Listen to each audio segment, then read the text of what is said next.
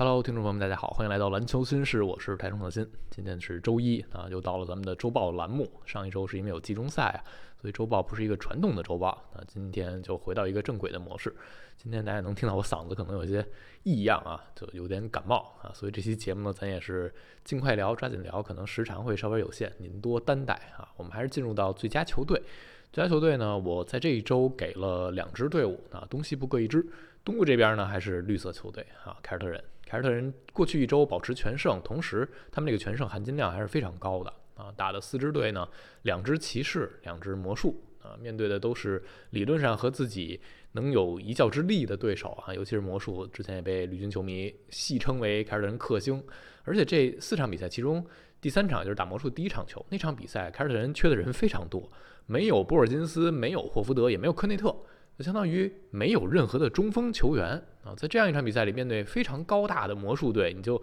很难去想象凯尔特人怎么跟对方打。然后答案呢，就是那场比赛，凯尔特人啊，在马祖拉的指挥之下，用一个小阵容，史蒂文斯进入先发，就没有真正的中锋啊，塔图姆甚至可能顶到中锋位，但也没关系啊，全锋线咱们无限换防。他们替补科塔算是一个内线啊，但他打了十八分钟出头就六犯下场了，所以很多时候凯尔特人的体型是要比魔术小的。但是那场比赛全队展现出来的对抗的欲望和侵略性是非常非常足的，所以那场球。一个小的绿军去搏大的魔术，他们全队完成了十四次抢断啊，逼迫魔术大量的失误球，通过造失误这一项，把比赛的局势掌控在自己这边。那场球凯尔特人替补打得也非常好，那像普利查德应该是进了六个三分吧，然后像豪瑟有四个抢断，那所以那场比赛真的是全民皆兵的一个凯尔特人的状态。那过去这一周结束之后，绿军现在是五连胜啊，在赛季打到目前为止，他们的主场还没有输过，直奔队史纪录就去了，而且在这一波连胜之后呢，我们看到凯尔特人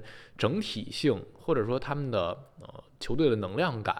整体感会变得更好了。赛季开始之前，大家可能会担心凯尔特人那个轮换比较短啊，毕竟你休赛期都是零钱换整，而且你要遇到一些伤病呢，就挺难撑的。但我们看到这赛季到目前为止，出现一些伤病问题的时候，凯尔特人能稳定住自己的轮换的一个表现。他们这个赛季替补的场均得分。啊，是联盟最低的，不到二十六分。但是替补场均能赢对手二点一分，是联盟第五啊。也就是他们替补可能拿的分少，但是一个呢把主力的出场时间拉长，另一个呢就是替补上来之后也能和对方在防守一端做一些文章啊，不被对方拉开，甚至还能小赢分。所以这个对于凯尔特人首发这么强大的队伍来说就很有帮助了。看他们替补场均赢二点一分，是联盟第五，前四是谁呢？是七六人、雷霆、篮网和勇士队啊。这几个队呢，要么深度很好，要么经常打花，要么像篮网这样的，真的替补上来和首发实力可能差不太多啊。勇士也是因为他们替补经常去做一些轮换的调整，前面很显然是替补打得好，最近是把年轻人放到首发里去了。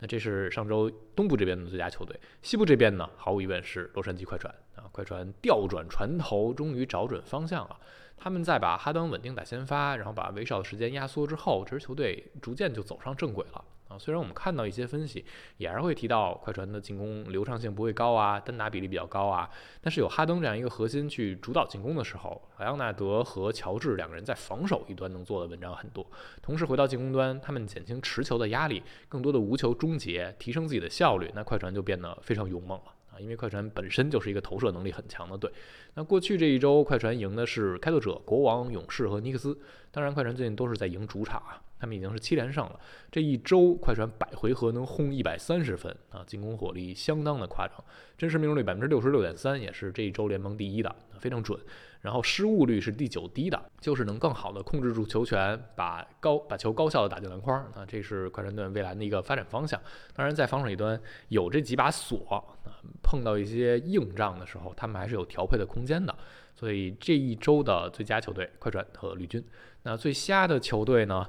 东部这边。啊，我就给了两支队啊，都是东部的。东部这边一支呢，咱还是得提一嘴，就是活塞。当然，活塞输球这事儿不新鲜啊，可是他们越输越让你看不到太多希望啊，还是挺昏暗的啊。过去这周活塞打步行者、七六人、七六人和雄鹿，场场啊基本都输的比较惨。打步行者那场球还相持了一下，但最后没绷住。那后边就是稀里哗啦，四场比赛场均要输二十二点五分。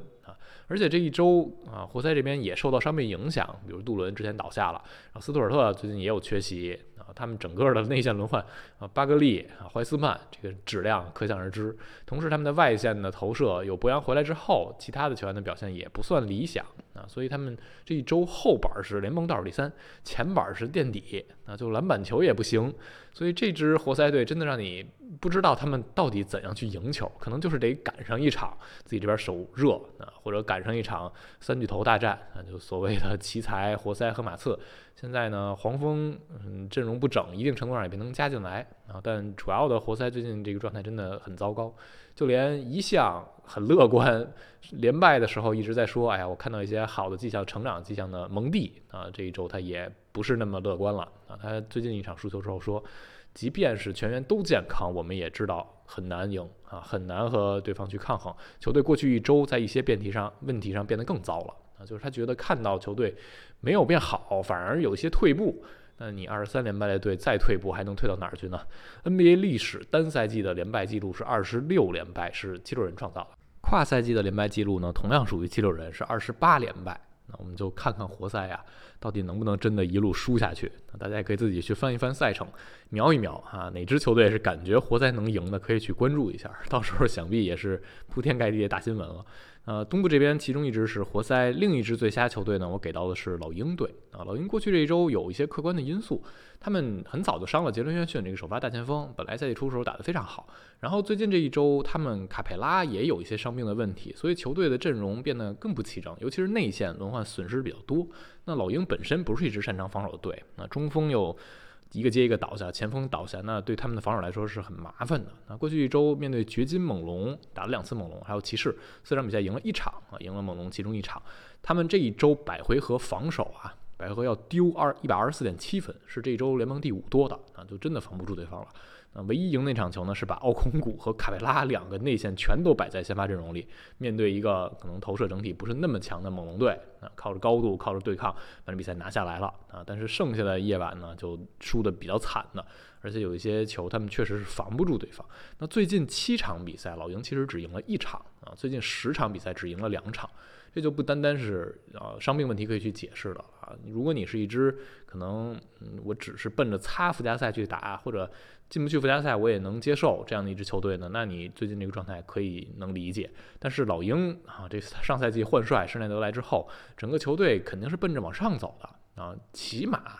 你要争附加赛的上半区，在赛季开始之前，大家可能会觉得篮网和老鹰谁是更好的球队，你还能有一个辩论啊，因为特雷杨啊、穆雷啊这个球星级别看上去还是要比目前篮网所有球员的级别要更高的啊。但是赛季打到目前为止，老鹰这个十胜十五负的战绩还不如篮网队啊，这个是挺糟糕的。我也看到一些老鹰的记者在说了啊，说我们要不要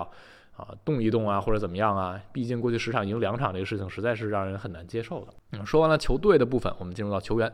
最佳球员呢？过去一周啊，发挥好的球员非常多，我们经常看到很炸裂的数据。呃，其中一个必须得给的呢是恩比德。虽然恩比德过去这一周啊，就是虐菜局，就打什么活塞啊、奇才啊、黄蜂啊这种队啊，就是应该能刷出来，但是能稳定虐菜虐成这样，你也得真的佩服人家。大帝这周场均三十八分、十二点五篮板、四助攻、一点八抢断、一点八盖帽，三项命中率啊百分之六十四，三分四十一点七，罚球九十七点四。而且他场场三节打卡，场场三十加十，已经连续七场比赛三十加十，连续十一场比赛三十加两次的四十加十。过去这一周啊，三节打卡两次四十加十，这还是挺恐怖的啊！能把菜虐到这样稳定、这样高效啊！而且这一周过完，恩比德本赛季的总得分来到了七百五十二分，总出场时间七百四十六分钟。那这意味着什么呢？他的得分比时间更多。NBA 历史此前啊，只有一位做到这个事情的，是一九六一到六二赛季的张伯伦啊。那一年他的得分比出场时间更多啊。起码的一个标准线是你要至少得到一千分。所以现在这个节奏啊，恩比德是奔着这个方向去的。那当然没有那么多菜给你虐，你还能不能有这么稳定高效的发挥？我们得观察一下。第二个呢，给到字母啊，字母怎么说？人家也在过去一周拿到了生涯最高的六十四分啊。那场比赛打步行者呀，双方闹出了一堆。啊，意外的剧情啊，赛后也出了一新梗。现在呢，每一场比赛打完，要是有一个球员打特别好，有一些里程碑，大家都说赶紧拿住比赛用球啊。那场比赛，雄鹿在主场和步行者那边有一些争比赛用球的小摩擦，但那场比赛字母自己的攻击步行者篮下的统治力还是很足的。这周字母三十六分、十二点八篮板、四点五助攻啊，百分之六十三点九的命中率，场均十八点五次罚球。破坏力确实是很足啊！今天打火箭这场呢，他是抢了十七个篮板，六个前板。今天雄鹿赢很多，就是赢在他们体型、牵制篮板，所以字母还是体现出来自己冲击力了。那第三个给到的呢是小卡，小卡最近啊，就编程输入这个程序对劲儿了，对味儿了啊，所以又变成了终结者一样的机器人儿。过去这一周，小卡三十二分、六点三篮板、三点五助攻、一点八抢断。看这个数据呢，没有前面那俩夸张啊，但是他的效率极恐怖。百分之六十六点二的运动战，百分之五十七点一的三分球，九十三点八的罚篮，这是一个啊二百俱乐部的表现啊，实在是太夸张了。小卡最近已经连续九场命中率至少达到百分之五十了啊，而且这个赛季到目前为止他还没缺席过，这真的是之前大家对小卡的一个诟病，就是他出勤有问题。这个赛季呢，前面出勤很好，但是又感觉他整个进攻的表现有点下滑，但最近完全调整回来了。啊，所以现在快船这扬帆起航和莱昂纳德的稳定输出也是密不可分的。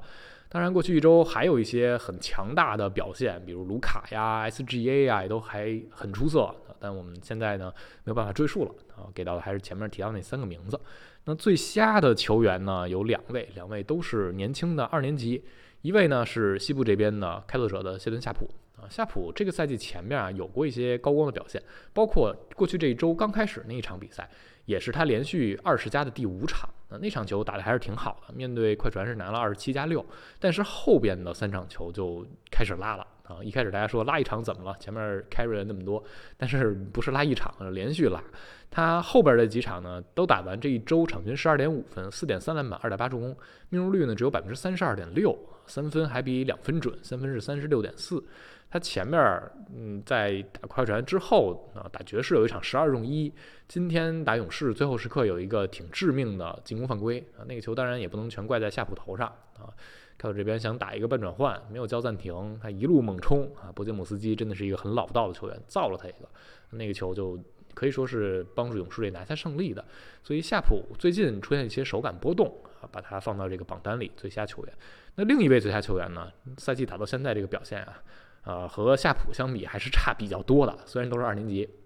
那就是杰登艾维啊。艾维从赛季初的时候啊，可能大家就觉得他这个定位还有戏份没有达到预期啊，因为上个赛季艾维在 CCA 报销之后，还是得到了更多的历练啊，包括他的传球表现也还是比人们想中好一些的。但是这个赛季呢，CC 回来，艾维很多时候要打替补，偶尔呢把他放在先发里，整个个人的状态也都没有找到。啊，蒙蒂有很多的理由啊，比如就说我不能纵容球员在场上犯错啊，如果你能达到我的要求，我一定会给你更多的机会的。但显然呢，他是觉得艾维没达到这个要求，前面就让他打替补。那这个一周呢，艾维场均十二点八分，三点三篮板，二点三助攻，两个失误啊，都失误和助攻也差不多了，命中率百分之三十四点六，罚球哦三分命中率百分之十四点三，非常非常铁。就是最近打雄鹿这一场，他投了一个六中二的三分球。再往前数四场比赛啊，是三分十二中零，一直投不进远投。上个赛季艾维虽然也不是特别准的那种类型，但他强是强在他有突破的威胁，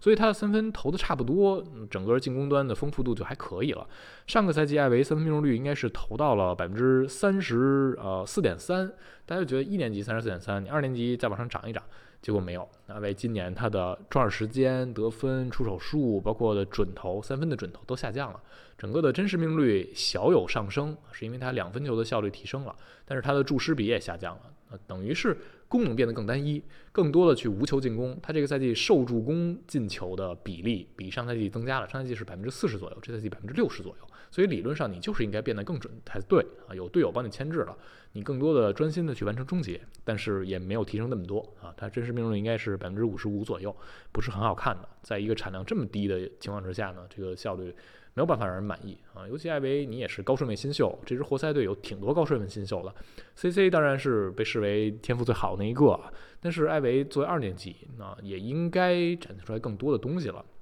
所以这一周的最佳也是给到了艾维一个名额。那以上呢就是本周周报的全部内容啊，最佳球队还有球员，最佳球队球员，大家有什么自己心中的提名啊？有一些我没有覆盖到的，哪怕不是整周很糟糕，某一场比赛或者某一个瞬间很拉，也可以在评论区提醒，我们来一起聊一聊。好了，感谢收听，我们下期节目再见了，拜拜。